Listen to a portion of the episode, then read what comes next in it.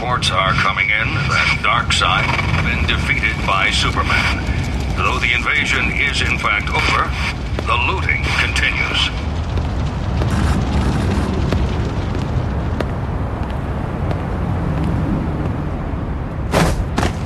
Deathstroke, how's it going? Yeah, it's been a while. I got all the money for you. It's, it's, no, no, no, please! I, I got the money! Ah! You should have paid up sooner. You'd still have a head.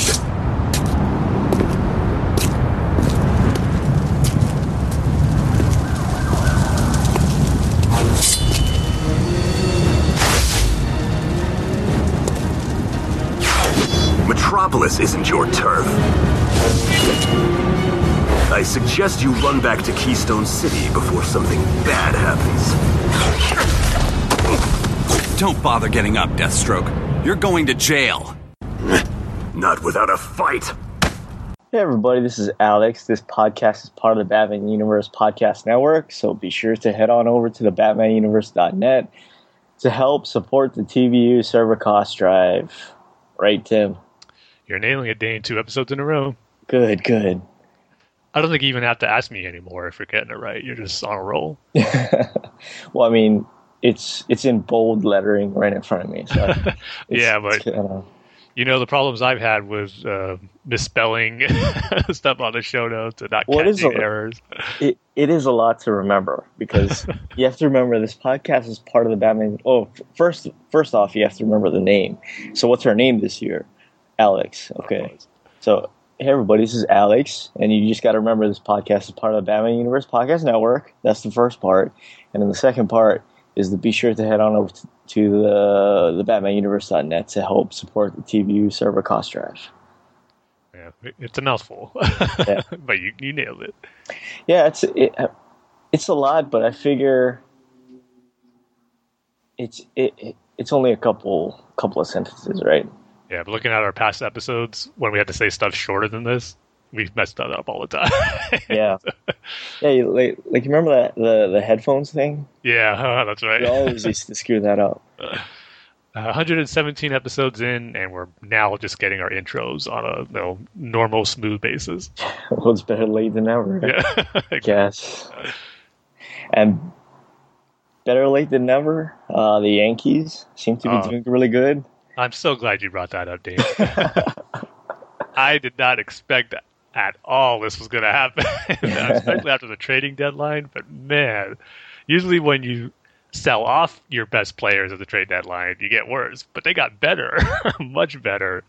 And I have the game on actually right now, checking on the score. It's 0 0. But if they win today, they'll be just three games out of first place in the division, which I thought was gone, like no shot whatsoever. Wild card, you got an inkling they can make some uh, noise in there, like mid August, but now Yeah. they're just a game back of the second wild card. So Wow. things are looking great for the Yankees, which I didn't think was going to happen this year. Plus, what makes it better, we got awesome prospects to build up our farm system for the future. so yeah, it's like a total Oh. win-win. Wow, for once you guys drafted good prospects. I know. It's, it's kind of hard to to believe. Yeah, their catcher Gary Sanchez, man, he, he's defensively and offensively. He looks like to be a great player. Yeah, I mean, unfortunately, the A's are.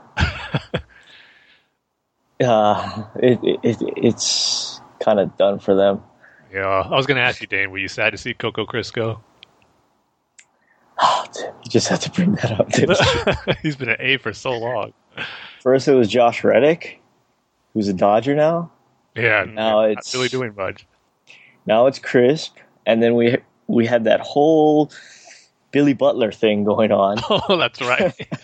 he got a concussion because someone punched him, right? we had that going on, and then you know the thing with Coco uh, being or not being played, and now he gets now he's gone. So uh, maybe it's maybe next year. uh, I can't even say it. Oh, wow.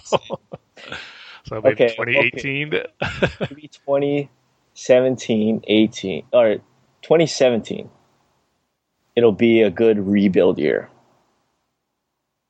Okay. That's all I'm gonna say. Yeah, they need one of their surprise years like they had in 2012 and 13, where Yeah. no one expected to do anything and they won the West. yeah, but unfortunately, they're the last place. So you got to have some team to root for, though. Are you going back to the Mets just a little bit? Your No. Met fandom? Not after the whole Tim Tebow thing. Oh, you don't think he's going to help them? I don't know why people are getting excited about that. I mean, he he's playing rookie ball. yeah, I, I think it's going to be a long shot if he even Maybe the major. five years, four, five years.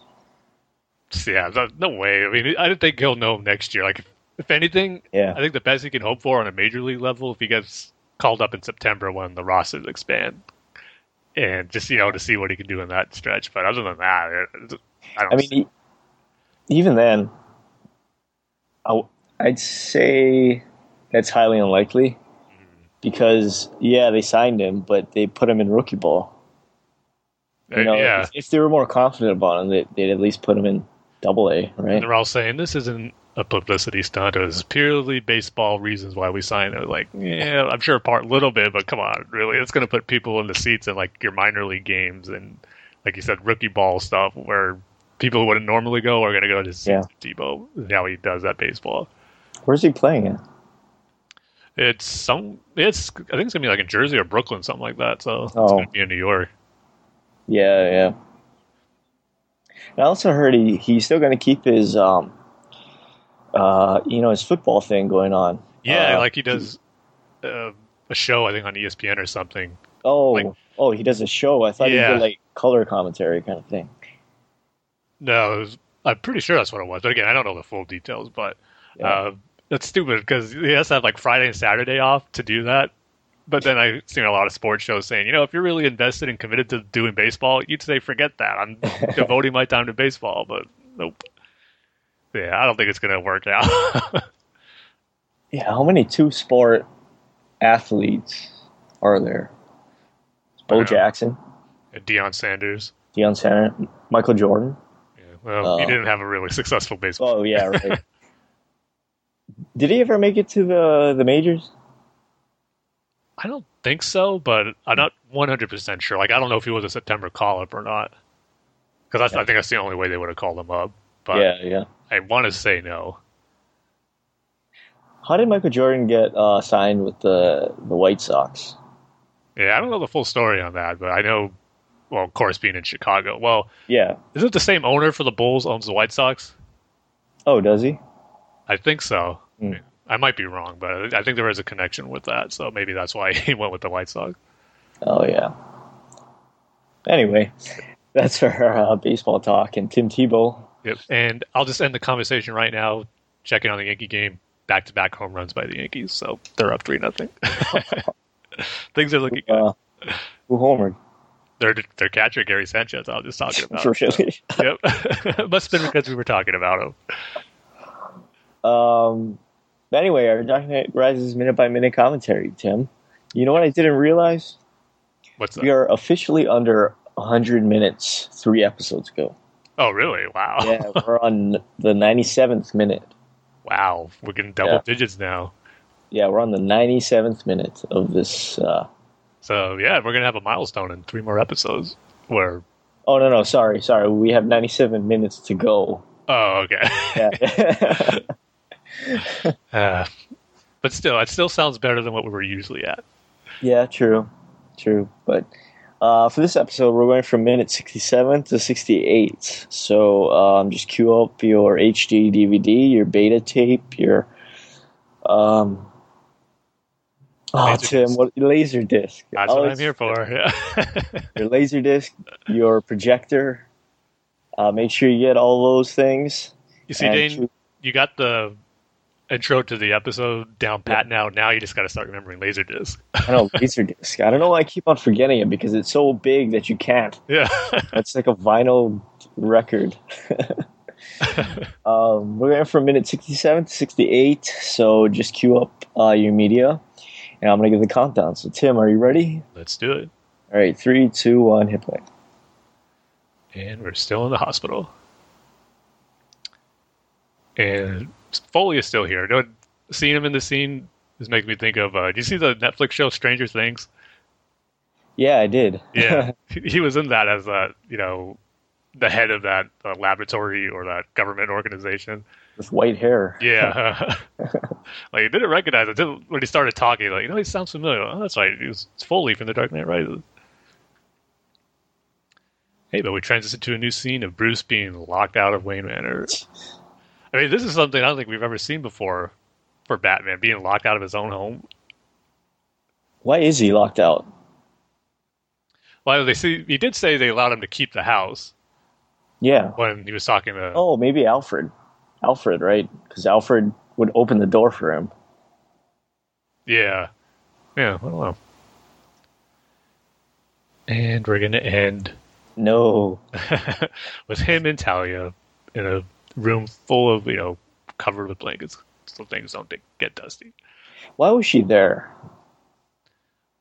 Uh, I think plus all part of the plan to get him, you know, his mind occupied on other things before his fight with Bane, just to make him that much more weak.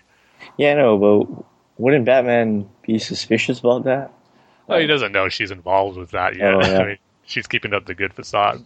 Yeah, you're right. tape. Yeah, I, I, I watched the um, uh, Amazing Spider-Man two.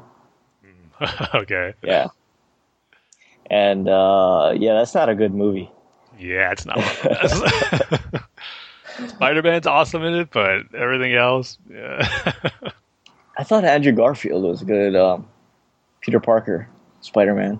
you see, I think he's a good Spider Man, but not a great Peter Parker, or at least not the Peter Parker that I'm used to seeing and like Yeah. to see. And um, oh, what's her name? Emma Stone was a good uh, Gwen Stacy. Yeah, she was real good. So, so Mary Jane was cast and everything. hmm yeah, they just Oh. uh, cut her scenes out, just you know, to kind of set her up for later on. Oh, for the third one. Yeah, Oh, but I don't think that's happening anymore. you know what that movie kind of reminds me of? It kind of reminds me of Batman Forever. yeah, I could see that, especially how the villains play out. Yeah, like uh, Rhino and uh, the Oh. electric guy. Yeah, Electro. Yeah, it, it's it's kind of weird because they begin the movie with with Rhino, right? Hmm. And you don't see him for a good hour and a half after that. yeah, to the very end. Yeah, to the very very end. And I I kind of, I actually think that's pretty cool. Where you know, Spider-Man has so many great villains, you're never gonna Yeah, use them all in a movie. So you know, most superhero or action movies have an action portion at the beginning. So why not just put one of his you know villains in there who you know is not gonna ever serve as a main villain for a movie, but just to get him in the universe for the movies, just have him be a short appearance in the beginning, but. Then at Yeah. the end, where he has that mech suit, ugh, that did not look good. Like, yeah, we know the Rhino suit's kind of corny and cheesy, but you could have come up with a better redesign than just a robot mech suit. so so how come um, how come Gwen Stacy was working for Oscorp? Uh, she's, I think she like interned there, I believe, in the first Spider-Man, Amazing Spider-Man movie. Oh, So she kind of had her in already at that company from the start. Oh, I see. And I mean, I guess another another negative for that movie would be that that uh, Harry Osborn it- and and Peter are supposed to be like really good friends, but then I don't know. It just doesn't work because it's like they're they're reminiscing about that their past times by that that waterfront or the, by that river thing, and it's like. Yeah, but we we as an audience haven't seen that. You, you guys are just talking about it. Mm-hmm. You know, Yeah, I think the whole thing with Harry Osborn, and especially him becoming the Green Goblin, which is so Yeah. rushed in that movie. Like, no, like don't make him become a Goblin like that that quickly. It was just, you know, they it just felt like okay, you know Gwen Stacy dies by the Green Goblin, so Yeah. Goblin has to be the one to kill her because we want her to die in this movie and all that. And they just felt way too rushed and shoehorned in there, where it did not work at all, despite being a pretty cool fight sequence. But still. yeah. Another weird thing is like, it the the Electro villain. Didn't he I- remind you a little bit of Jim Carrey's Riddler? now that you said him, Yeah, yeah, he did. And, Uh. And I was just about to say, like, is Electro really obsessed with Spider Man No, not not in really. the comics? No. Oh, that's what I thought. I mean, I don't understand why they added that to the character, Mhm. but I don't know. yeah, it wasn't the right choice for him. I think I like Electro as a villain. He has cool powers and everything, but even look, I mean, we all know his classic design with the green suit and the yellow mask and the shape of electricity. Yeah. Uh, that probably would have come off a little cheesy in live action. So I did like how they just kind of made him just almost pure electricity, blue skinned and all that. Yeah. But so he did look cool, but and then the music in that fight scene at Times Square, it was just like all over the place. This music thing was just awful. I was like, what is that? Yeah, it's it's not a good movie, but my my dad loves that uh, th- those movies. Really? He likes the first one. He likes the second one. He likes all three. Uh, Tobey Maguire Spider Man. So man, your dad's hardcore Spider-Man fan. yeah, he loves Spider Man. I don't know why. I mean, Well, I can know why. he likes Spider Man Three, Tim. yeah. hey, if he gets enjoyment out of it, that's cool. At least it worked for someone. But anyway, uh, why don't you tell uh, everybody at home about uh, our future topic for this episode? Yeah, so we're going to keep it on the movie theme, except, you know, since we're a Batman podcast, we're going to go on the DC front now instead of Spider Man and Marvel. So uh, our future topic is going to be Deathstroke coming to the DCEU. And over the last two weeks, we've gotten some big news regarding Deathstroke and his role in the DCEU and the upcoming Batman film. So, going to give our thoughts and reactions on that. So, first off, I'm going to start with the tweet we got last week from Ben Affleck. I think it was like might have actually been two weeks ago, but it was like on a Monday morning, and I, I just see I'm checking Twitter like I usually do first thing in the morning, and just see this video of or people retweeting about from Ben Affleck, and it's just this test footage of Deathstroke in his armor, looking awesome like his suit always does, and just man, wait, what is this? Is is this real? is this a fan thing? But no, wait, no, it's tweeted from Ben Affleck, so this has to be real. Deathstroke is they're doing something with Deathstroke in these DC uh, movies, and it was awesome. So I thought that was you know a different but yet cool way to get fans excited about Deathstroke coming in the DCEU. And at this point, we didn't know what his role was going to be. So, but just seeing him visually as like a test footage type thing, because what it was was Ben Affleck looked like he was filming from his phone, uh, filming what was coming off of the camera and what they were shooting. Was just Deathstroke looks like in this warehouse, and he's just moving slowly closer towards the camera, like moving his head with uh, his, his bandana's blowing in the background, get a good look of his armor. So it was a really cool tease, and it got me and I'm sure a lot of other Bat fans excited just to know that he's coming and he's looking this good. So I thought that was a great way just to tease fans to let us know that he's coming, something different. Which you know, it's usually either just a tweet saying Deathstroke's coming or uh, an image teasing it, but we got actual video footage, which I thought was awesome. So I love that. That was our first uh, insight of Deathstroke coming into the DCE universe. So what did you think when you first saw that tweet, Dane? Yeah, I don't know how to feel uh, about that. Um, I'm excited for the ben, the the Ben Affleck Batman movie, but it's just one of those things where I'm not sure how it's going to play out. You know, I mean, first off, like, why Deathstroke? I mean, it's not a villain that everybody knows. Like my my dad wouldn't know who Deathstroke was, right? I would Why- say he's he's getting more and more popular. I think Arrow definitely helped, but I know what you're saying. I mean, he's not up there on the top tier villains, definitely. Yeah, but it, I mean, i- if if you like superhero movies and you're not into the comics, what I'm saying is like, you're not going to know who Deathstroke is, right? And wh- why not go after one of Batman's vi- bigger villains? Like, I mean, not Penguin, but uh, you know, Two Face or somebody.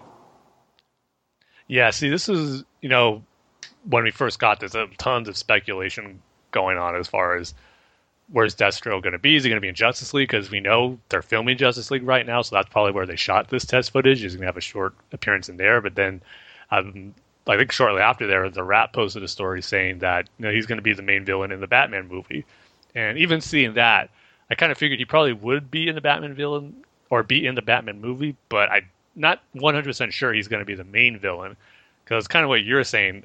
Um, Deathstroke, I mean, he's a cool villain. I like him a lot, but I still don't know if he'd be great as you know just the only villain in a Batman movie, and maybe it would be. I mean, got Geoff Johns writing the script, so I'm confident if they are just using Deathstroke as the main villain, he could come up with a cool story. But it's still one of those things when we're speculating on as far as what would be best for having Deathstroke in the DCEU and in a Batman movie. And honestly, right now, what I really care about the most, and I think we're going to get, is just an awesome fight sequence between Batman and Deathstroke. That's going to be the highlight of his appearance in the movie, whether he's the main villain or just as a hired gun, because we know he's a mercenary. So, and that's kind of the thing right now, anyway. I'm hoping they go for where he is not just the main villain, but uh, we are going to see other villains in there. Because I'm gotten accustomed to or liking the idea of the other rumors we had where we're going to see a lot of Batman's classic villains in an Arkham Asylum style type movie, and you know, I still like have a hard time thinking they're not going to use Jared Leto's Joker in a solo Batman movie. So I still think he's going to play a factor in there. But if Deathstroke's in there, just like I said, as a mercenary who gets hired by one of Batman's villains, and we get an awesome fight sequence, I'm going to be a happy Batman because you watch the warehouse sequence and we know how awesome Deathstroke is a fighter and Batman is, and seeing them go at it in live action is just going to be, geez, one of the coolest Batman movie moments ever, I think, if it's done right, and which I think they will because they haven't disappointed on the action front, that's for sure, and just the potential of what that fight sequence could be and the amazing choreography they can have and showing off their martial arts skill is going to be incredible. Yeah, I'm sure the fight scenes are, are going to be amazing. But what I'm worried about is the fact that, let's say, Deathstroke is working for somebody else, mm. right? We've already seen that not only in Batman vs Superman, but all three Christopher Nolan movies. You know. Mm. So I just don't really want to see that again. But if that's what we're going to get, and they can do it in a in a really good way, then I, would be happy. yeah, I kind of know what you're saying about that. I mean, we kind of sat a little bit with Dark Knight Rises with Bane. Yeah. And so, yeah, but kind of what I'm thinking too is if they do decide to make him just the main villain to add a little more uh, to his story, because I mean I haven't read too many stories with or comics with Deathstroke in it, and the one story that comes to mind where he was the main villain is in not in the comics but in the animated movie uh, Son of Batman, which wasn't my favorite. And there he was kind of part of the League of Shadows, and he was going to take or he takes over or kills Ra's al Ghul, tries to take over the League, and I just felt it didn't fit with Deathstroke, so that wasn't the best example of a main story featuring him as the villain. But I did like Kyle Higgins' run from the New Fifty Two, like way back when it first started because it had to do with him, you know, in his relationship with his son, trying to help him out. And if they were to do something that kind of ties in the aspect of like family stuff with Deathstroke and with Batman and maybe with Robin, because we know Deathstroke, he was mainly a villain for the Teen Titans back in his early, earlier appearances in the comics. And I know that Teen Titans can't be established in the movie universe because metahumans are just starting to come about. And even though, you know, Batman has been established for a while, other heroes haven't. So really can't have a Teen Titans uh, be you know part of Batman or Robin's history. But what I'm kind of hoping for is maybe Deathstroke had a history with Robin, whether it's Dick Grayson or Jason Todd or the one whoever's going to be the Robin that was killed by the Joker, but just have some history of you know him dealing with the Robin, one of the Robins, or other members of the Bat family. If it gets revealed later that Batgirl has been a part of this with Robin, and all that, just kind of throwing a little nod to his history with the Teen Titans and stuff, having it with Robin, and then you counterbalance that with, you know, if it was a Robin that died by the Joker, and then Deathstroke's maybe uh, facing something similar where you know he's searching for his son who's either missing or is in danger of being killed, and maybe that puts for some reason puts that at odds with him or Batman, but somehow it ties into you know both of Batman and Deathstroke.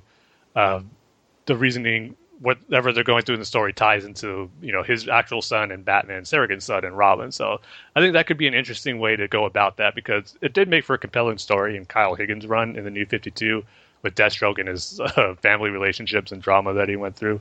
So if they go something on that route, I could see it working for him as a main villain. But if I had to choose, I'd rather him just be a supporting villain than just the main thread. But it's something we're gonna have to wait and see. And then the other thing I was wondering is, is he gonna have a short appearance in Justice League, like a little cameo there? Because that's like I said, that's where they were filming that test footage that came out, or maybe they're prepping just for the Batman movie, or they're gonna shoot a little cameo appearance in Justice League. So I don't see how he's necessarily going to fit into the story of Justice League. So I kind of don't think that's going to happen. But it does make you think since that's what they're filming right now. Maybe something with Gordon because Gordon's in the movie, right? That's true. So, Yeah, so maybe they connect those those two. That's a good point actually. Yeah. Maybe yeah, Gordon tells sub Batman something what's going on, but regarding Deathstroke, but he can't really deal with it right now because he Yeah. has to worry about the invasion from Apokolips and all that. So good call on that. I can actually see that now. well, thank you, Tim.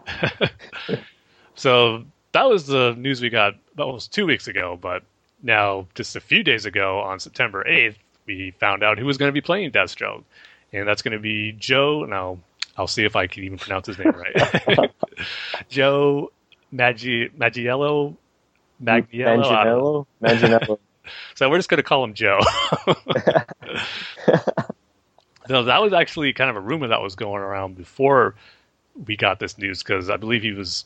I don't know if he sent out the tweet, but it was reported that he was. Okay, Tim. Tim, I got a, Oh. a pronunciation. I'll go for it. It's Manganiello. Manganiello. Okay. Yeah. Did you type that in somewhere and get a Yeah, I did. I Okay. All right. So Joe Manganiello. Okay. Yeah. So we don't sound like complete idiots trying to say his name. Well, I mean, I, I've I haven't seen him in anything. I don't think I have. Mm, yeah, I was just going to ask you if you have, because the only thing I've seen him in was, you know what? You probably did see him in something, but you just don't remember. He What was in that? the first Spider-Man movie as Flash Thompson. The- Yeah, I don't remember that. but you remember a scene, right, where Parker accidentally throws the food uh, from the cafeteria on him, and he's about to pick a fight in the hallways. And That's him. Uh huh. Yeah. Oh man. It's hard to think how old that movie is now. Yeah, because I'm looking at him right now, and he has white hair. hmm Yeah, he almost looks like Slade Wilson. so he was in that. I, I mean, I haven't seen him in much either. But the most recent thing I saw him in was in uh, the latest Pee Wee movie. I believe it's Pee Wee's Big Holiday, Yeah. where he's like this motorcycle cool guy who Pee Wee gets enamored with and wants to be like. so, it was in a comedic role, but he was pretty cool at that. So Okay, What- so so he's in. Uh, I, I'm just looking at his uh, uh, movie filmography. So Uh-huh. he was in Out of Courage 2, Out for Vengeance. never seen it. Me neither. Uh, Spider-Man 1 and 3. he was in three. Huh, I don't It's remember sil- it- it- it's called a silent cameo. I don't Huh. know what. I guess he didn't have any lines, but you Yeah, see him. apparently not. No, I didn't even know like Flash Thompson was in that. Or yeah, Yeah. I don't know. Uh, he is in Impact Point, Wounded, Behind Enemy Enemy Lines, Colombia. What to expect when you're expecting? Uh, Magic Mike, Sabotage, Knight of Cups, Tumbledown, Magic Mike XXL, Pee Wee's Big Holiday, and Smurfs: The Lost Village, which he is filming right now. Ah, okay. Yeah. yeah, so like I said, only two of his filmography that I've seen. They're both Spider-Man movies. Nah, I said Pee Wee. Oh, Pee Wee, yeah, yeah. But I think he's most famous for he was in the vampire show True Blood. Oh, So- yeah, I see that now. Okay. But yeah, I mean, just even from those small. Well, I shouldn't say Spider Man because he was a lot younger there. But even in- seeing him in Pee Wee and the images that I'm seeing him now, I could totally see him as Slade Wilson. And what I still get a vibe like he kind of has the look that Manu Bennett did in Arrow to me, hi- his version of Slade Wilson. And I love that portrayal of Deathstroke in Arrow. So if this version is going to be kind of similar to that, I'd be totally okay with that. And I know it's not going to be an exact, you know, copy of, that performance, but if it's kind of going to that similar route with him, not as far as his backstory or anything, but just how he acted and was portrayed on Arrow, I'd be down with that. Because, like I said, I love Manu Bennett's performance as Deathstroke. And for me, we haven't had much to go off other Deathstroke performances, but he has been the best. So if he's anything uh, close to good as that, I'd, I'd be one happy fan. so, yeah, all around, I'm just excited to see Deathstroke in a DC movie in live action. So the costume I think looks great from that test footage, and I'm sure it's going to get some tweaks later on when they're before the final one is finished and they're actually filming. Uh, the actor looks good for it, so yeah, I'm just all around excited for it. And I know Dane, you're waiting to see how the story uh, pans out for him and if it'll work as a main villain or whatnot. But again, I'm just really excited to see that fight sequence. it's gonna Batman and Deathstroke one on one. That's what I want to see, just a one on one fight between Batman and Deathstroke, kind of like what we had in Dark Knight Rises with Batman and Bane. And then I'm just gonna be, you know, just be a, a fanboy where you know I'm not con- overly concerned about story and characterization. I'm just gonna, you know, lower not lower expectations, but just geek out over a fight sequence because you know as much as we all want these movies to have great stories and be good, we want to have cool action in it too. So I'm just excited that for the most part, 99%. Uh, we're going to get that no matter what. So uh, it's going to be exciting to see the lead up to Deathstroke's appearance and, you know, become more of a popular character, hopefully, once you actually see him in one of these movies. Hopefully, Tim.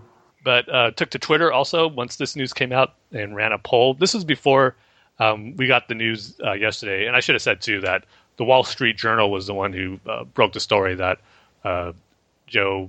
See, I already forgot it, Dane. Manganiello. Manganiello. Manganiello. Okay, Yeah. Joe Manganiello was cast as Deathstroke. Uh, the Wall Street Journal had another pretty good article as far as uh, the new direction that Warner Brothers is taking with Geoff Johns is at the helm, and during that, uh, he did confirm that Deathstroke would be in the Batman movie. But uh, before that, we were speculating, oh, is he just going to be Justice League? Is he going to be just in the Batman movie? What's going to be his role? So I put a poll out um, asking, you know, what listeners and our followers thought, what they think would be best for Deathstroke. And thir- 23% said small role in Justice League, and 22% said small role in Batman. And then a whopping 55% said um, they want to see him as the main villain in the Batman movie, which looks like um, was going to be the case. And a few comments also. We got one from James Garner who uh, voted main Batman or main villain in a Batman movie, but also said, but cameo in Justice League first. And then a Batman Night fan said, since this is the first time we see Deathstroke in a Batman movie, I say make him as the main villain. Then we got a couple of tweets from Alex who said, I would love to a solo movie to get some Alfred slash Wintergreen scenes, swapping stories about Bruce and Slade and their children. That actually probably would make for a good scene, especially with Jeremy Irons Alfred. He says, I love so many Bat villains, but most can't hold a film. Deathstroke could, and it would give us something different. And then also in regards to the casting of Joe Manganiello, if I said it right that time. He did. Uh, okay. Uh, we got a qu- reply from uh, Mike who said that uh, he has seen him or is more familiar than his stuff than we are. He goes, While I haven't seen him in much, he has the look of a BA. I am intrigued to know if he is the main villain or one of many. So, but yeah, Mike's on the same page as far as our speculation, too. So it looks like it's going to be a lot of speculation for a while because, as we mentioned, we don't even know exactly when the solo Batman film is going to come out. So until then, speculate away. but again, it's just so cool that Deathstroke's going to be in the Batman movie, and you know, just seeing him side by side going up against Batman just visually is going to be awesome because Deathstroke arguably has one of the coolest costumes in the DC universe. I would say. Not close to Batman's, but it's one of the better ones out there, and I'm glad they're keeping it pretty comic accurate from that test footage. He was also one of the hardest fights on. Uh, was it um, Arkham Origins? Yeah, Yeah. that was a tough one. Yeah, it was like you, you had to figure out the rhythm uh, of how he was fighting and press the correct buttons. I know that man. That one took me a while. I gotta say. Yeah, None of the bosses really gave me any trouble in the Arkham games, but that one did. I actually had to look that up on uh, IGN how wow. to how to beat Deathstroke. Yeah, I was thinking, should I? But that, that would have Yeah. bothered me if I did. Like, no, I gotta do this on my own. And I just kept trying and trying until I found the pattern that I had to do to beat him. Right, right. But yeah, even that's a great example of how cool a fight scene Batman and Deathstroke can have. So yeah, if we get something even close to that, it's, and even that CG uh, teasers we got for Arkham Origins before they came out, those were Yeah. cool examples of what Batman and Deathstroke fight sequences could Right, be. So right. the potential is all there. I'm hoping for the best. I really am. Yep, and hopefully we'll get it. Yeah.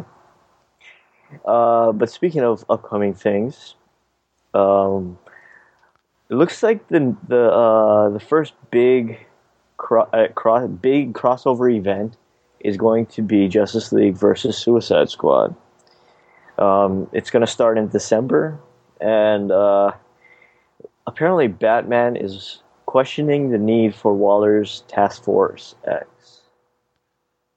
Yeah, when I saw this, this is another story actually broken by the Wall Street Journal. I mean, they've been coming out with a lot of the news story the past two weeks on the Batman front, but yeah, it took me by surprise of this being kind of the first event since Rebirth that it's going to be about the Suicide Squad, and I know the reason why. Obviously, because of the movie, they want to ride off the coats of the movie's uh, success financially, and you know have a tie-in with that. So, despite that, because that always bugs me a little bit when comic events do that, and it ties in with stuff that's going on in the movies. I know every time a character goes away, they always come back when their new movie comes out. Batman, Spider Man, Captain America, all that. every time they have a new movie come out, they're back into their role as comics that they were missing for a while. And despite all that, though, I'm excited for the potential of what the story could be because Suicide Squad going up against the Justice League is something we haven't really seen too many stories of, and that could be pretty cool. Especially like the description you read said Batman going up against, or not thinking there's a reason for the Suicide Squad and is to uh, go up against Amanda Waller. So that should be cool, and I'm sure it's to come off uh, the story we're to get in the Batman title, which we'll get into a little bit once we review uh, the issue for this episode regarding the Suicide Squad and Batman. So looks like on the Batman front, it's going to be doing a lot with the Suicide Squad in the next few months leading up to this event. So it sounds cool. I'm going to be excited for it.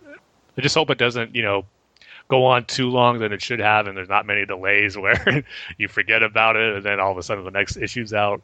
Kind of what's going on with the Dark Knight Returns Part Three. it's been a few months since I got the last issue of that, and I gotta probably look up to see when the next one's coming out. But it always drags events down when there's massive delays, and you kind of forget what's going on with the story. I, I totally forgot that that was still going on. Case in point, right there.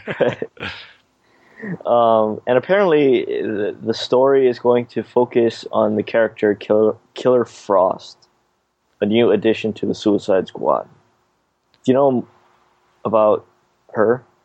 Well, my just experience with Killer Frost is from Justice League the animated series, and she was in the Assault on Arkham movie that um, had Killer Frost in it, and of course she's on or her alter ego before she became Killer Frost is on the Flash right now. So, well, when they went to Earth Two, they actually did encounter Killer Frost, which is pretty cool. So, I haven't read the new Fifty Two Suicide Squad yet, but I guess she's not part You of that the- team right now. Oh, I mean, the rebirth. Rebirth, yeah.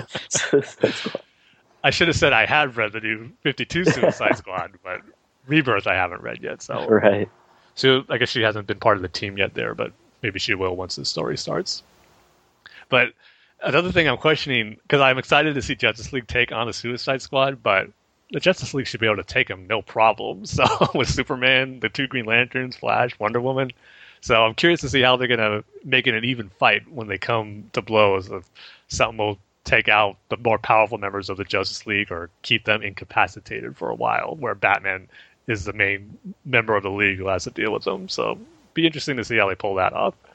Yeah, and I, I kind of feel like the the rebirth has started started off better than uh, um, the new Fifty Two did. Oh, no question. I mean, I know it, we're only six issues in now, but it, I mean, it feels like they they they know what they're doing this time. It's, it's not a bunch of ideas thrown into one thing and changing the the entire you know point of characters. You know, if it, it, it feels like this is they, they understand more of what they're doing this time around.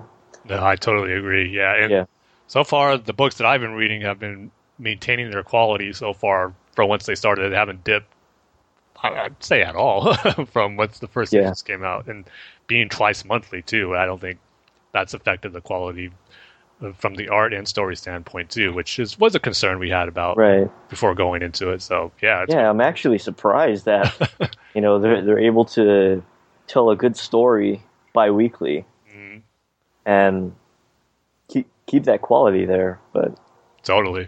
I should Yeah. say too that uh, the Suicide Squad versus Justice League is being written by uh, Joshua Williamson, who's doing the Flash right now, and Flash has been good also. They have a pretty cool story arc where a lot of Central City has tons of speedsters now after a Speed Force storm has struck different people with the Speed Force lightning, and everyone's trying to cope with their powers, and Flash is trying to be a mentor and teacher to them. So it's a pretty cool twist on the whole Flash and Speed Force mythos when you have tons of ordinary people getting affected by it and are trying to cope with these new powers. So it's as good as his Flash uh, issues have been so far, uh, Suicide Squad versus Justice League should be a good read also.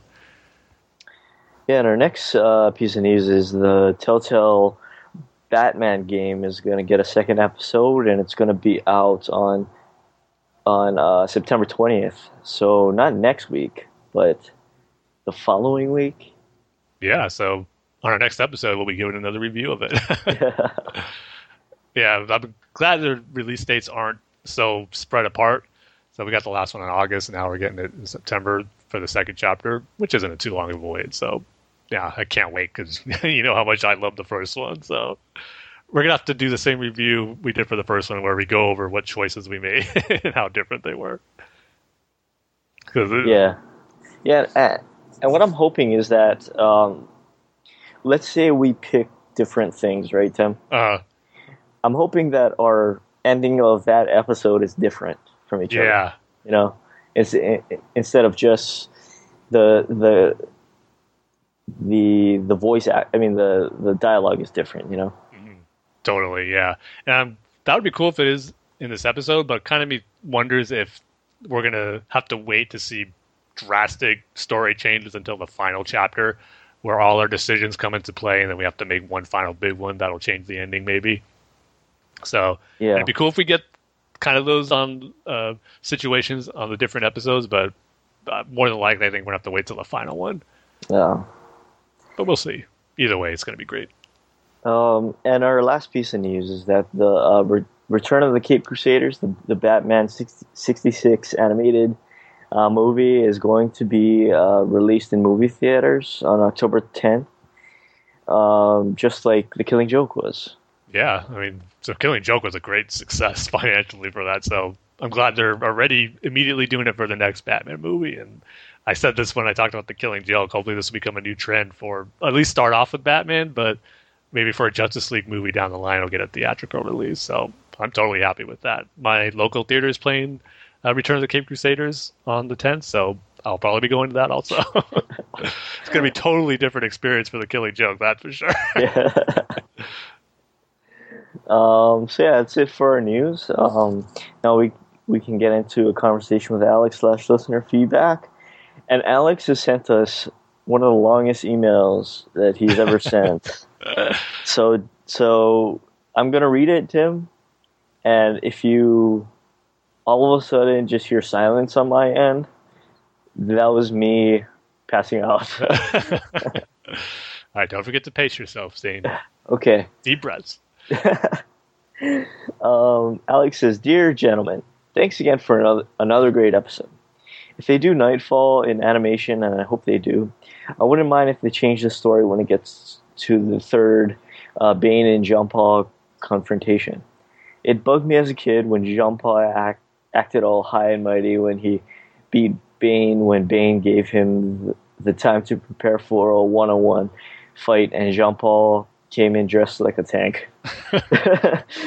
There's an example of a story where I wanted uh, where I wanted a villain to beat the hero. I was kind of happy for Bane when he beat up armored up Azrael without his venom pump during No Man's Land. The reason I didn't like Jean Paul is similar to a problem I have with most superpowered vigilantes. Even though I didn't like Batman and BVS, I was on his side when Superman shoved him, tossed him around, plowed him through a building, and chucked him at the bat signal, where Batman almost bounced off the building. This super bully problem was actually why I didn't like seeing Wonder Woman fight regular soldiers in the trailer when I when I say how powerful powerful she when I saw how powerful powerful she was in BVS. I inferred from the awe-inspiring mu- music and the the dynamic camera shots that they were implying that she was being heroic fighting normal dudes who are risking life and limb on the battlefield. She has android clay powers of Zeus's strength, Hermes' speed, Athena's wisdom, Aphrodite's beauty, and whatever the rest were. I first thought this might be her imperfect form, and she was in her perfect form in BVS. But she looks the same, and her voice didn't change. Maybe this isn't going to be an issue in the movie, but whatever. Oh, but whatever. I just wanted to make that dumb joke before I got to Superman because I just watched BVS again and I never gave my thoughts on him because the only reason I saw the movie was for Batman. But now, thanks to the fantastic Super, Superman the animated series, I like Superman. So I have things to say. Oh, great! This should be interesting. so, in regards to Soups, I'm starting to think maybe those people talking about his films have, having a lighter tone might be on something. I don't think audiences want a psychodrama or an in-depth character study like they do with Batman. For a guy who flies around shooting lasers out of his eyes at robots and magic toy men, there's al- there's already a lot of great movies like District Nine uh, that deal with what would happen if aliens came to Earth and how we'd handle them. I'm not saying I want a Christopher Reeve Barney the dinosaur version of Superman like most seem to want. Heck, one would ar- argue Barney, the last son of the T Rex species, is more compelling than that Superman. Ooh, I don't know about that one, Alex. That might be stretching a little too far. because he doesn't have superpowers. He doesn't super punch, super kiss, time travel, or use. What is that, Tim? The, the Deus Ex Machina? Yeah, Machina. Uh, Kryptonian technology his way, his way out of his problems. And he doesn't give in to his primal urges to eat the children. And instead. Wait, what? I think he's talking about Barney not eating the children. Hey, it's true. It's his primal urge I, to hunt and eat. I guess. And instead, he chooses to teach them compassion, good manners, and how to read, count, and sneak their mom's credit card out of her purse. Or at least that's what the kid I baby, babysat told me when I caught her. But then she told me Superman to. Oh, Superman taught her taught her how to lie. True story. And he even shaves, shaves his teeth down so the children won't be afraid. and can you imagine how difficult it is to operate in Barney's day to day life? He has no fingers. He even played outside with the kids in the snow. Do you know what that does to a cold blooded creature? and he ain't got no perfect health health powers from the sun. So he has to endure, endure one of the most human things of all working and putting on a happy face during bad constipation. do you bleed? More like, do you get indis- in, indigestion? But like I said, one could argue that, but certainly not me. Wow. I gotta applaud you, Alex, for having a Barney Superman analogy that I never thought would be possible. uh, but yet was still funny in Oslo. I'm gonna save uh, this next his spoilers for Batman number six for when when we review it. Okay. Uh, so so Alex always has questions, and his first question is, "What are your top five coolest Batman moments?" For me, when Batman still tries to fight Bane after everything. Knightfall. Two, Batman standing up to Superman. The Dark Knight Returns. Three, Batman's rematch with the mutant leader. The Dark Knight Returns. Four, Batman riding a horse, snapping the gun, and inspiring the people to bring back order to Gotham. This is the weapon of the enemy. We do not use it. We will not use it. Tonight we are the law. Tonight I am the law. The Dark Knight Returns. Uh, five, Batman breaks into the corrupt elite's dining place. Ladies and gentlemen, you have eaten well. You've eaten Goth- Gotham's wealth, its spirit. Your feast is nearly over. From this moment on, none of you are safe. Batman Year One. Tim? Uh, again, Alex gives me tough choices to think about and try to pick.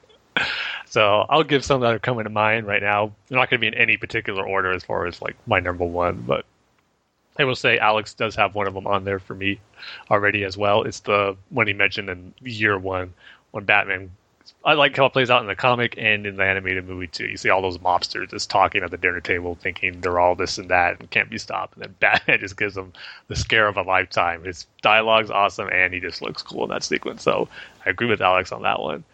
And then another one that comes to mind is, of course, you're going to get a lot from Batman the Animated Series for me. Uh, episode Over the Edge, the moment where he fights uh, Bane, even though it's just a dream, it's still a pretty cool, awesome Batman moment. I mean, you get it where he's lost everything. Barbara's dead. Gordon hates him, and he just takes on Bane. Like even says it. It makes no difference now. Where Bane tells him to fight to the death. This is going to be Batman's last fight, and it was an epic one with Bane in front of the bat signal, and you got Gordon there all because he hired Bane to kill Batman. But then when Bane betrays Gordon, he is about to die, kick him off the roof. But then Batman just grabs Bane, flips him into the bat, the bat signal, breaking it, and is about to give him this great punch. Even though Bat Batman misses because Bane gets out of the way, but he's able to stop him by cutting off his venom tube and electrifying him by throwing it to the bat signal. But then it gets topped off by him going to Jordan or Jordan, uh, Gordon,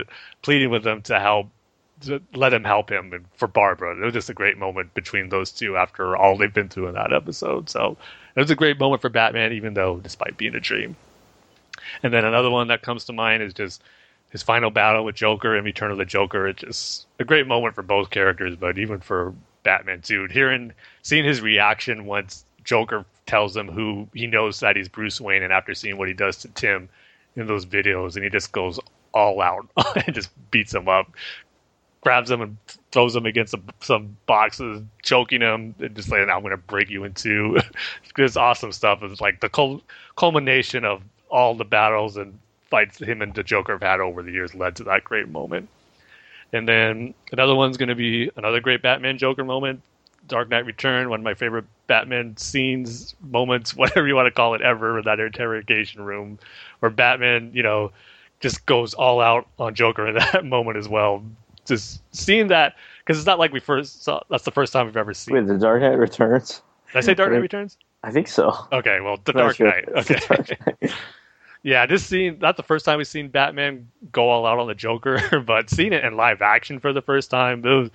I don't know. It, was, it left a cord or left its mark on me when I saw it. Like, man, they're just nailing Batman and the Joker right there. Just seeing Batman yell at him and punching him, and yet it's not doing anything for the Joker. So that's another one where it's a great moment for both. But because a lot of people, and me included, think of that moment as far as being something great for the Joker. But Batman is awesome in that too. Just once he hears that he has uh, Rachel also, when he just doesn't care about rules and protocol, he just locks, puts the chair to lock the door, and just goes all out on the Joker. So that's another great moment. And I'm trying to think another one off the top of my head. You know which scene I like in uh, the Dark Knight that, that that doesn't really get a lot of attention is the um, the rooftop scene with with Dent, uh, Gordon, and Batman, Oh yeah, straight out of the comics, yeah, straight out of Long Halloween. Yeah, that is a good one. Yeah. But I just think of another one from the comics in the Court of Owls, where he's in the labyrinth and they have him all drugged, and looks and they send a bunch of their members to go attack him, but then Batman just loses it. and he goes all out and just takes out the different Court of Owls members, and it's it's drawn in a way where he almost looks like that owl monster at first, but then he you know slowly starts to become back to normal Batman, but he still doesn't look right. But he just goes all out on the Court of Owls, and this one they thought they had him, and they done what nobody could hardly do, which is break Batman, is like physically and his spirit. But he comes back with a vengeance. It just takes them all out. That was another awesome moment. So I don't know if that's five. That might be four, but that's what's coming to the off the top of my head right now. Okay, number five. I've already said, which is uh, the Dark Knight um, uh, rooftop scene with with Dent, Gordon, and uh, Batman. Uh, number four, I'm probably gonna say the Superman Batman fight in The Dark Knight Returns. Uh, number three, huh? Um, damn it, Alex. he always does this to us, Tim. I know. Uh, number three is probably going to be the end of um, Death of the Fa- Death of the Family. Uh, number two is going to be. Uh, hmm. Number two, you know what? I'll, I'll take Alex's one. Uh, the, the the dinner scene in uh, year one, and the number one is definitely the Joker interrogation scene. It's just it, it it's the perfect scene. Yeah, it really is. They're not doing anything but sitting at a table with each other. Um, They're both perfectly embodying the characters that we've loved for so long in Batman and the Joker in live action. It's so awesome. but Alex is sec. Oh, no, I, I actually thought of two more. Oh, you did. Now, one of them might technically be a Bruce Wayne moment, but still, it kind of counts as Batman, I would think. It's from Robin's Reckoning once uh, he tells uh, little Dick Grayson about losing his parents too, and Dick's asking if the hurt ever goes away, and Batman says it just gets better in time. That's just a great moment, you know, cementing Yeah. the bond that those two are going to have as Batman and Robin. So I count that as a Batman moment. And then another one too is from the Untold Legend of the Batman, where Batman confronts Joe Chill and reveals his identity to him. He just gives a great. I don't want to call it a speech, but he has some great dialogue in there when he tells them that like I am the son of the man you murdered. I am Bruce Wayne. And that panel where he actually takes off his helmet, his mask, and you see the reaction of Joe Chill on there. Just awesome stuff. So seeing Batman confront his parents' killer is always a moment that I remembered from reading that comic. So that one is another one of my favorites. Well, and you know what else I watched? I watched uh, Supergirl, Oh yeah, the, the first episode. I liked it yeah, it, surprisingly. yeah. It's really good, but it kind of tampers off a little bit of the last two episodes. Oh, but really? Yeah, the whole season overall is really good. I'm excited for the second one. Okay. I will say the way they handled Superman in the first season, where they kind of acknowledge him but they don't want to show him, got a little annoying at times, especially in the finale. So I'll prepare you for that. But overall, it's good. So I'm glad you like it. Yeah, and is that Dean Cain hmm uh, who plays her uh, adopted father? Yep. Adopted father. Wow. So, do you know about any other characters who show up on the show in season one? no, no, I Okay. don't. So there's going to be a cool surprise coming up pretty soon. What is Dean Cain gonna dress up No. Nothing to do with Dean Cain, but Oh, okay. someone else. It's a cool twist. if it's not Dean Cain, I don't care. well, I should say it does t- tie into Dean Cain's character in the episode or the season later. Also, Oh, is it Lois? no, Oh, just wait. You'll you'll know when you see it. okay. Uh, his second question is: We all know Batman. Batman's the greatest, but who are your other top five favorite fictional vigilantes? For me, one Homer Simpson. He may be corrupt and incompetent, but he caught the cat burglar, and that's all that matters. Oh wait, maybe it was Grandpa Simpson. Actually, I think it was the cat burglar. Still, he's been a vin- vigilante. Vigilante at least three more times. uh, that episode's a classic where they try to get the cat burglar. they just um, do these little petty uh, things to stop like small crimes, like someone was burning leaves without a permit. they just go and travel the leaves. It's like, I, got one. Too late. Uh, that Simpsons during that era is so good. Uh, his second is Edmund Dantes. Dantes?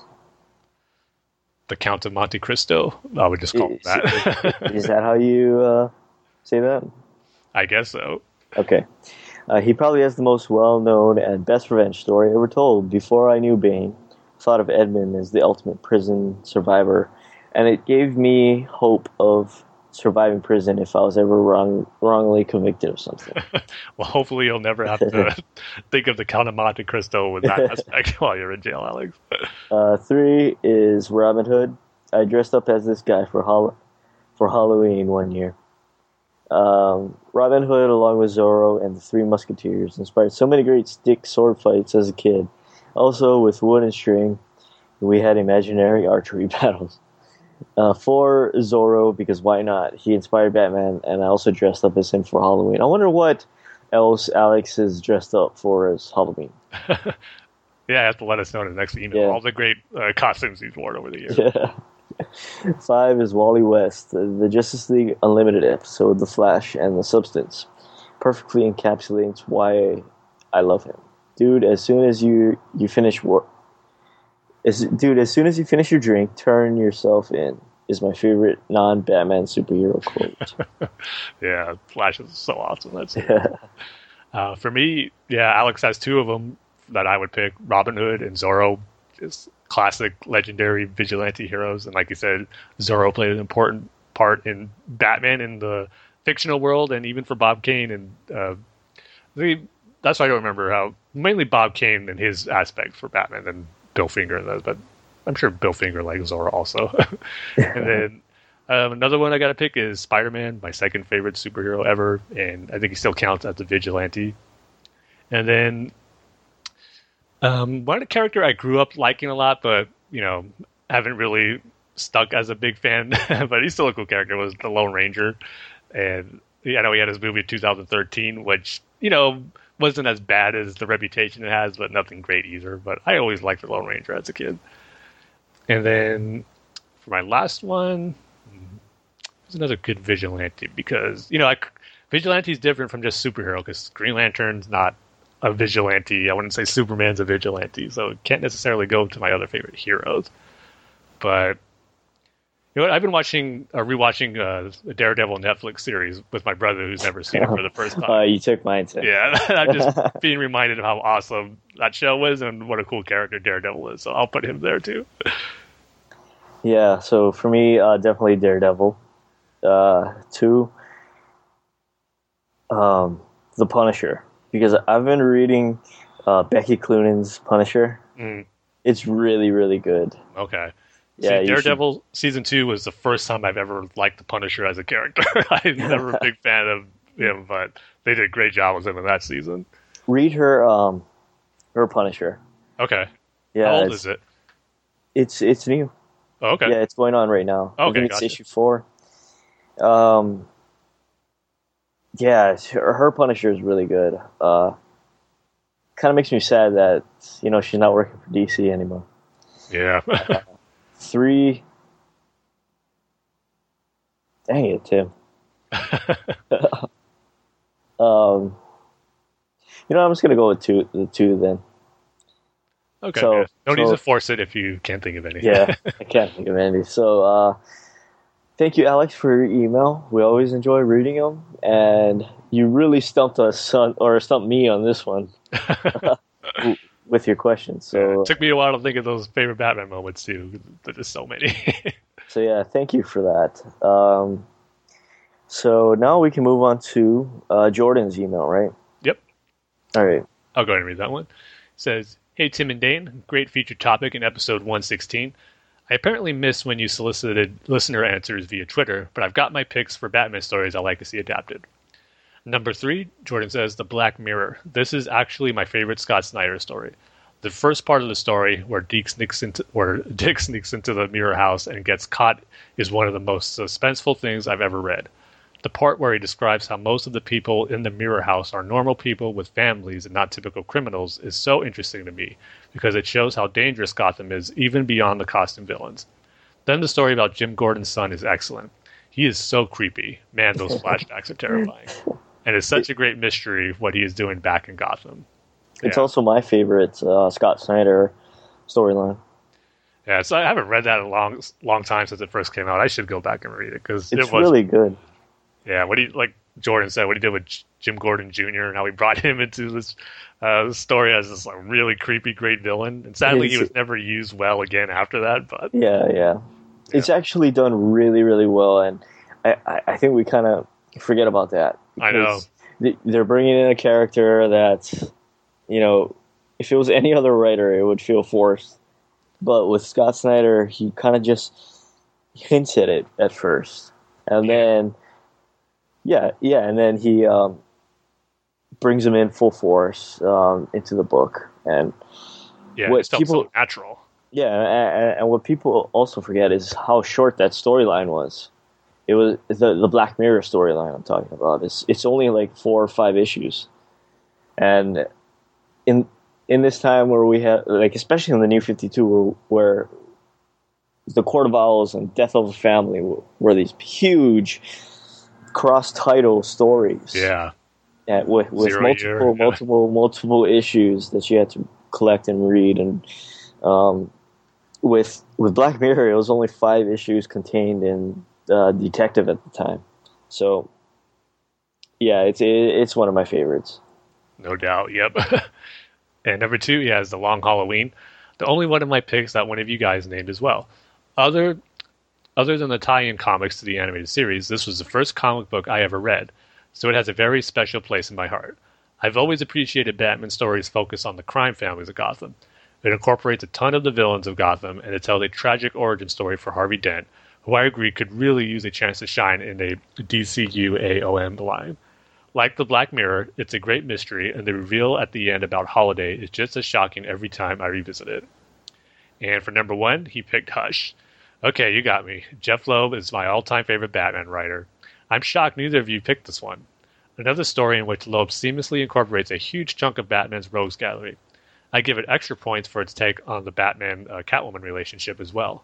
Hush is one of my favorite villains because of his past with Bruce Wayne, a past that goes even further than Bruce and Harvey's friendship. Any villain who has personal ties to a hero is very compelling to me. I think that both Long Halloween and Hush would need and are worthy of the two movie treatment that only The Dark Knight Returns has received so far. However, I really like Dane's idea about a serialized Batman series that would adapt such stories. One of the reasons I love Beware the Batman so much was because it was the first serialized Batman series, so I think there's already evidence that it could work. I actually really like Gotham, guys. I do have my complaints, but there is so much that I love that I tend to give a lot of those things a pass. I think I'm one of the few people that like season one a little better than season two, though. I liked how it felt sort of like a police procedural set in Gotham City, and Hugo Strange creating like half of Batman's rogues gallery in season two didn't sit well with me. Despite the change to the mask, I am super excited for the Court of Owls. Because of their long history in Gotham City, I think they're sort of the perfect villains for a prequel show. Yeah, sorry, Jordan, I went off on a Gotham rant, uh, rant slash tangent last episode. I'm glad you still like it, but the that season two finale just left me so frustrated. So um, hopefully season three can maybe turn me around on it, but I'm not expecting it. But hopefully you still continue to enjoy it. And he goes on to say, I just read the preview of Batman number six, along with an interview with Tom King, which together explained a lot of the ending of issue five. I guess the issue will be about the time uh, this episode is released, so we'll all know even more by then. But it looks like Gotham Girl will be sticking around, and her relationship with Duke will indeed be explored. I really can't praise this I Am Gotham arc enough. It put Batman in a situation I can't remember ever seeing him have to deal with, and it ended with the birth of a hero. I bought and watched Batman Unlimited Mechs vs. Mutants the day it came out. I liked the first two films in the series, but this was definitely my favorite of the three. It got a better plot and more character development. Not every scene turned into an action sequence, as well as more fan service and cameos, including one that nearly made me jump out of my seat yeah, I'm gonna have to check this one out and catch up on the second one too because yeah, Jordan says it's good, and the first one, Animal Instincts, wasn't bad. It was fun, but if Jordan says this one has a better plot, then it should make it more of an enjoyable movie. So I'll have to look that one up and check it out soon. And then Jordan has some questions for us. He goes, if you had to build a five member Suicide Squad for your own use with only members of Batman's Rogues Gallery that have appeared in live action movies so far, who would be in it? Remember to keep in mind skill sets and who you'd keep controlled. In other words, not just your favorite villains.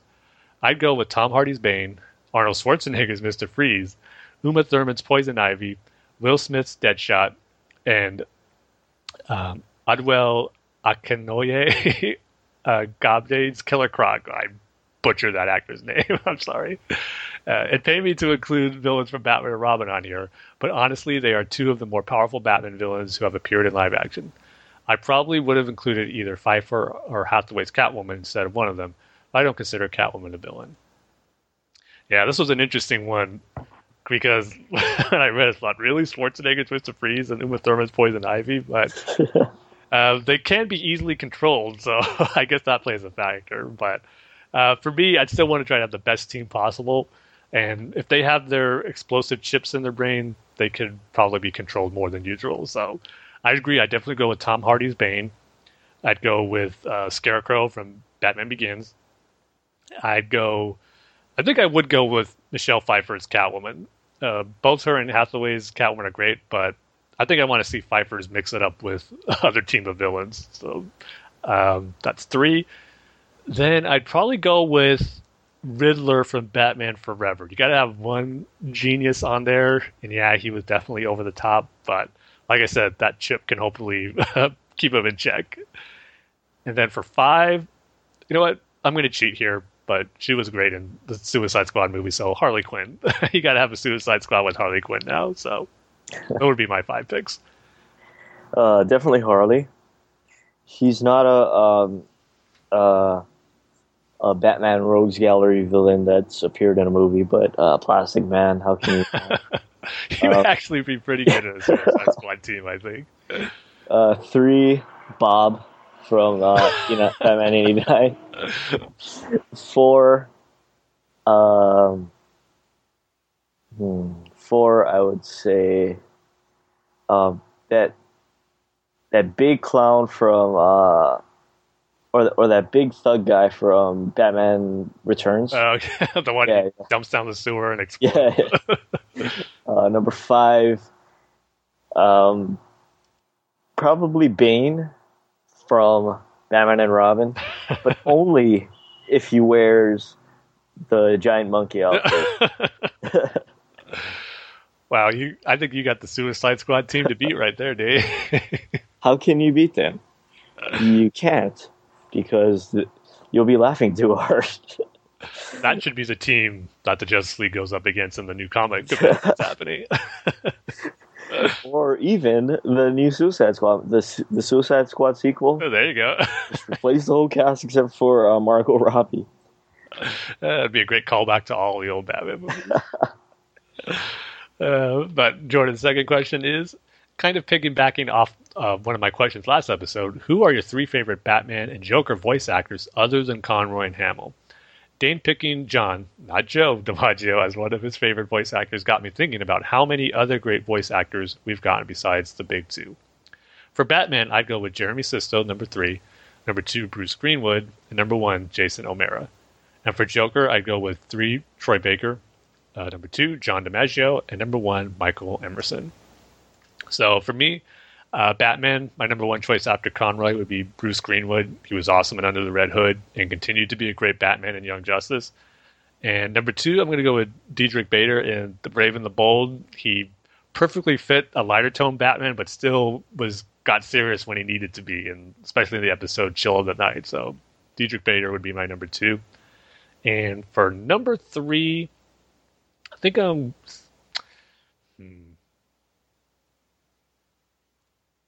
Yeah, I think I'm going to go with Jason O'Mara too. He's done a he's won me over the more I've seen him in the animated movies. At first in Justice League War, his first line of dialogue sounded real off and not Batman like, but he got better once that movie went along, and then all the movies that came out after. He's he's grown on me a lot, so I go with him as my number three Batman.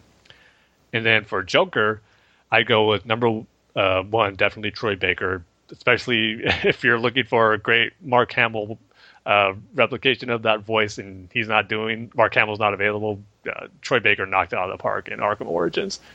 And then number two, I'd probably go with Joe. I made the mistake again. Call him Joe. Joe John DiMaggio. DiMaggio, Joe Yes. DiMaggio, John DiMaggio, Joe DiMaggio, John DiMaggio. One of these days I'll get it right. Yeah, John One is DiMaggio. one is a baseball legend, and the other is a really good voice actor. but they both start with J. It makes it so. confusing. so he's my number two, and then number three, I'm gonna pick one that's a little different. I'm gonna go with Kevin Michael Richardson from the Batman. Now that Joker visually is definitely not my favorite design, but he did a good job voicing him, and I think what makes me appreciate him more just how different he really made his voice sound for the Joker. Because Kevin Michael Richardson, he has a deep voice, and you wouldn't expect him when you hear him talk and I hear him in other roles. Like he does the Shredder voice in the new Teenage Mutant Ninja Turtles series, and he does a fantastic job. But you don't think that would make for a good Joker. and once you hear him in the Batman show, he does have a good Joker voice. So, while it's not my favorite interpretation of the character, I think Kevin Michael Richardson does a great job. So I'll go with him for number three.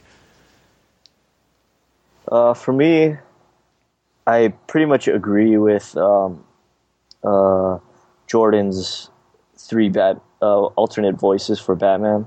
Mhm. Uh, and for the Joker, it would be the opposite way he has it. So, Uh, Michael Emerson is number three. John DiMaggio is number two, and then number one is Troy Baker. I just like Troy Baker. Yeah. he, he's done a lot of stuff. You know what? I'm going to change mine for my Batman. I'm sorry, Jason O'Mara, but I thought of someone who I really liked as Batman, except he's only done it once.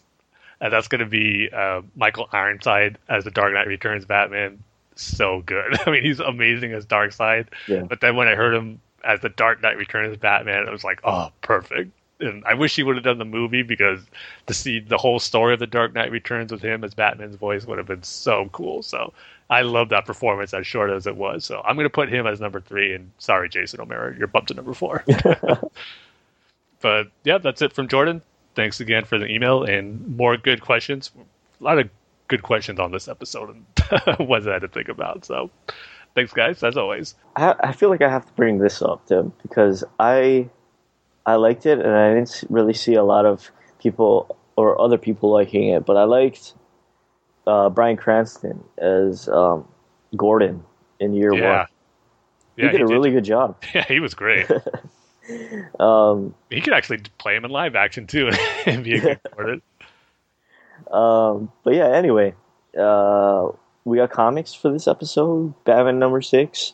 Uh, but like we say at the beginning of every single comic book review that we do, Tim, we have to say that this is gonna we're, we're gonna spoil this comic. We're gonna talk about it a lot, right, Tim? Yes, we are. It So- wouldn't be the same as our normal comic reviews if we do not do spoilers. How can we not do it? So if you haven't read Batman number six yet, pause it right now. Right now. Pause it right now, Tim. Okay, I'm pausing. I'm pausing. And go read Batman number six and then come back to this part because you don't want to be spoiled on Batman number six. And our rating scale for this episode is going to be uh, comparisons that Alex can, come up with between Superman and Barney. So, Batman number six, Tim. Yeah, well, unfortunately, we only got one comic to review on this episode because August was five weeks, and always on that fifth week, they don't put out the normal book. So this episode, we have to just go through one no Detective or Wonder Woman, which we've had a good run of covering all three of those comics all in a row with our episodes. So, but Batman number six, this one, I'll just say right off the bat as I was reading it, I thought, man, this is just going to be a typical Batman issue that we've gotten so far in Rebirth. Good and okay, but not great. Because it's basically, it starts off with um, you're seeing it's a story that takes place that shows you every day of the week, starting with Monday. And you see Gotham Girl, you know, all happy. Uh, she's talking to someone, but you don't realize right away. But you, later you get uh, the reveal that she's talking to her brother in her head, where you know that she killed him in the last uh, issue of this arc. And this issue, she's you know still going out to be a hero. She cuts her hair, shaves her head. She has a new look, and we get to see basically her days of the week of saving Gotham and fighting crime, all the while talking to her brother. And she's in good spirits. She's saying how happy she is, how fun this is, and like talking to her, pretending like she's talking to her brother, saying, "Oh, this is what we've always wanted." She's in good spirits, and you see her taking out just these really lame villains. Like the first one she encounters on Tuesday is called Colonel Blimp. Uh, you see her take out like a pirate, and then later uh, Kite Man, I believe, later on. So taking out these lesser known villains, and this has kind of been one of my knocking points on the story arc overall by Tom King is that, I mean, there's nothing wrong with it being a more lighter tone, but it seems like he's going out of his way to put more funnier moments that in the stories, like with Alfred dressing up as Batman and now taking all these lame villains who are coming off as a joke. Uh, it's just not seeming natural to me, or it's not hitting all the right marks that I think it's intending to. So uh, just something that stuck out to me because it's playing for a little more comical than I thought, and I'm not sure it's working quite well because that pirate villain, you see him taking these guys who are dressed up in these cheap Batman costumes, walking off the plank of a building, and they're, they're supposed to come off comical, but again, it's just I think a little more than I expected.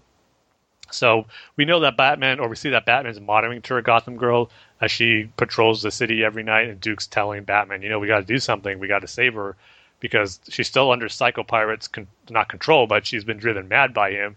And what we found out about her powers kind of absorbing her life, the more she goes out, the more she's killing herself. And Batman's saying, you know, I know, I know I have to do this. And so, um, like I said, it plays out where Monday, Tuesday, Wednesday, Thursday, we see her taking down these different funny criminals. And Batman tries to confront her one time. And after he takes, she takes out that pirate, and he tries to offer uh, her help, just saying, you know, come with me, I can help you. But she's like starstruck when she sees Batman, like she's meeting him for the first time because we know how obsessed her and her brother were, and she's all like, "Can you believe it? Uh, we are seeing Batman. It's really him. Like, I can't believe this, Hank. Batman's here." So she's not all there, and Batman sees that, and so we know he has to do something different to change up uh, his approach to help her. So the last night she's out, which is a Saturday in the story, she takes out Kite Man, but then Batman shines the bat signal right in front of her she's flying in the sky. And he goes, you know, Gotham Girl, I'm not here to help you. I thought maybe you can help me, just like you're helping the city. And he asks her, like, why are you doing this? Why are you helping the city? And she tells him, you know, that it's really, or she's actually talking, you know, still to her brother that's not there. Still showing that she's not all, not all there mentally. And she goes, then she later goes on to say where it just hurts so much when you're alone. Helping Gotham makes it hurt less. And she's slowly coming out of it.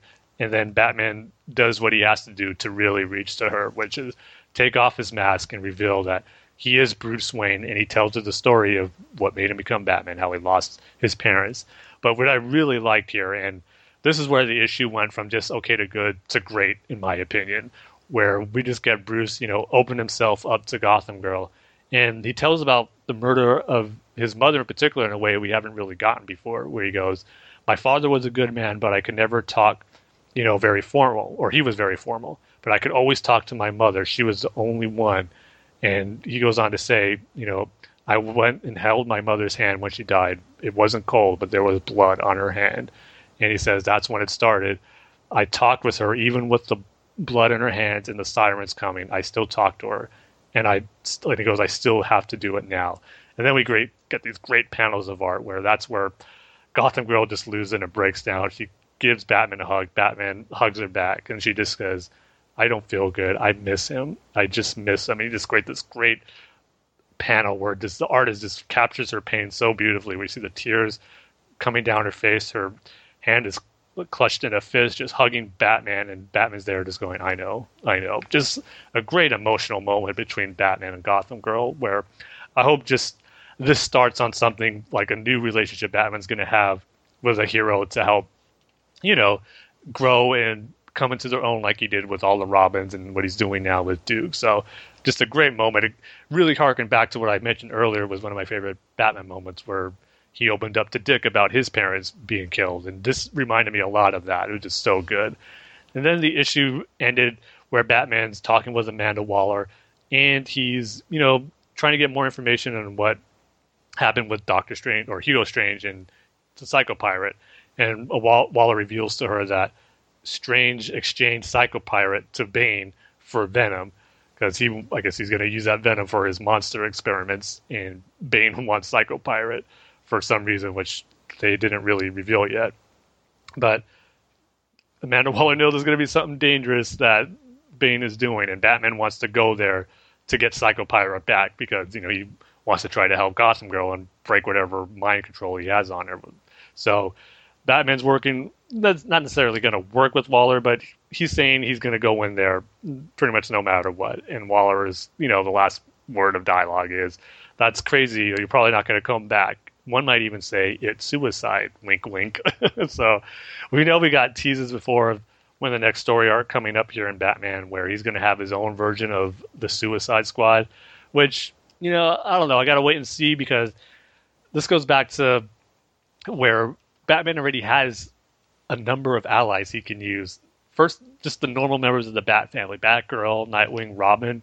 But then we just he has his own team already in Detective that he can use, and I guess you could say they're off doing their own things, and but the stories are obviously not at going on at the same time because Batman wouldn't be dealing with uh, Gotham and Gotham Girl, and then what he's dealing with in Detective with uh, Colonel Kane and his arm, army of Batman. So these have to be taking places at different times. So part of me thinks he easily could have get those other heroes that he's worked with before to be part of his team instead of establishing a new Suicide Squad. So maybe there'll be a good reason for it, and they'll explain it of why he's not going to use any other members of the Batman family. But right now, it just makes me a little bit skeptical and you know, the cynic in me just thinking, oh, another just tie into Suicide Squad. Batman doesn't need a new team, but yet they're going to do it to tie in with the movie. So maybe it'll all work out in the end. But right now, I'm just a little concerned about where this Batman Suicide Squad story is going to go. But I am excited for him to go confront Bane in Santa Prisca, so that should be cool.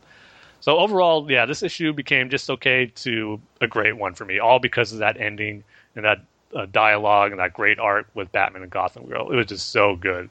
So I'm going to give this one a four out of five uh, Superman Barney analogies that Alex was able to come with. If it didn't have that ending, I probably just would have given it a two. That's how good it was. I bumped it up two points up to a four because of that ending sequence. I just loved it so much. Yeah, and I didn't read it yet, Tim. Ah, but, but but that's okay because um, your review was good. well, I would say you know what happens at the end now that I said it, but you got to look at that artwork for that end panel sequence is just so good. It really captures the emotion of it. All right, I will. But uh, uh, you want to go back to Alex's email? Oh yeah, yeah, right. I forgot he uh, he said something about it, and he says, uh, "So back to Batman. I just finished reading Batman Six, and I really enjoyed it. My heart broke for Gotham Girl. You guys might have a problem with Batman showing his identity, but I loved it it's my favorite moment in a Batman comic since Batman and Robin Requiem arc. I'm always hesitant about bringing superpowered stuff into the Batman titles, but the way her power works is great. It's kind of it kind of reminded me of how Super Saiyan 3 worked. Okay. I get what Alex is talking about there. So okay, being Dragon Ball Z fans, I, I know exactly what he's talking about. she had the long blonde hair. Oh, and Bane's back. I can't wait. I don't know about his outfit, but I trust Tom King will make him great. It looks like they're combining the Batman the Animated Series and New Adventures of Batman design, which is definitely something. Well, whatever. Tom King 2016, make Bane great again. yeah, you know what? Bane hasn't been great in the comics for a while, so I'm all for that. You know what? it's not going to change my score or anything for the comic, but there was something else I forgot to mention that bugged me in it, and it's really the way Alfred's been handled in Tom King's story so far. Yeah, I know I said that thing about him in what was it, issue two about Bruce saying he doesn't even trust him, and everyone but me took it as a joke. and then there was a way Alfred dressed up as Batman, which didn't really work.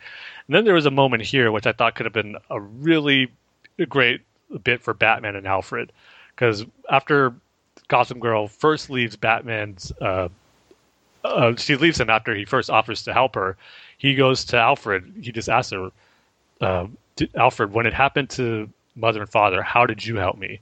And then Alfred kind of turns it into a joke. He goes, Master Bruce, with all due respect, each night you leave this perfectly lovely house and go leaping off buildings dressed as a giant bat. Do you really think I helped you? I was like, well, again, that's another moment that, yeah, it's being played up as a joke, but it doesn't fit to me. It doesn't hit the mark that it's trying to go for. And in this situation, Bruce is, you know, asking for his father figure that he's lived with his whole life for help. Like, how did you do it? And how did you help me? And I expected Alfred, you know, to really be there and say what he did to steer Bruce on the right path and get him through this, that tough time of his life of losing, of losing his parents. But instead, he turns it into a joke. So not enjoying Alfred in the story arc, I should have to say. So hopefully it gets better over time, but not a big fan of Tom King's Alfred. um, so, so, so yeah, I guess I, I guess we're done, right, Tim? Yeah, we've covered it because only one issue this episode. Stinking August, and it's five weeks. Yeah, uh, just go over to BatmanUniverse.net on Facebook.com slash Batman Universe and Twitter handles at Batman Universe. Our show's Twitter handles at Fans Podcast. And Tim's Twitter handles at TimG311. Uh, I need to go to another concert to let you say 311 again. So, so how does that guy from the Ninja Turtles podcast? How does he know it's Tim G three eleven? Well, he must know the, the band name, I would guess. I guess. Which I got to say, since you mentioned it, shout out to Ryan at the Turtle Power Podcast. Who it's a great podcast if you're a turtle fan like me to check out. But Yeah. he did give our show a shout out once he read one of my tweets, which I really appreciated. So Ryan, thank you very much.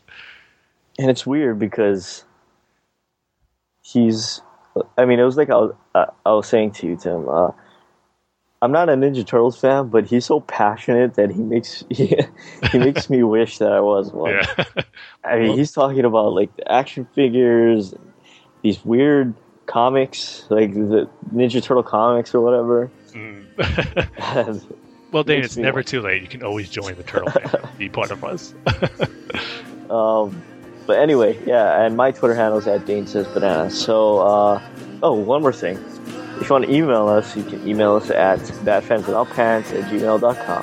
And also, uh, if you want, you can review us on iTunes. So please do that if you want to. Uh, but like we say at the end of every single episode, if you're ever feeling alone in this world, just know that Tim and Dane care about you and love you. Right there With all of our hearts. All around. With that, see you guys next time. See you next time, everybody.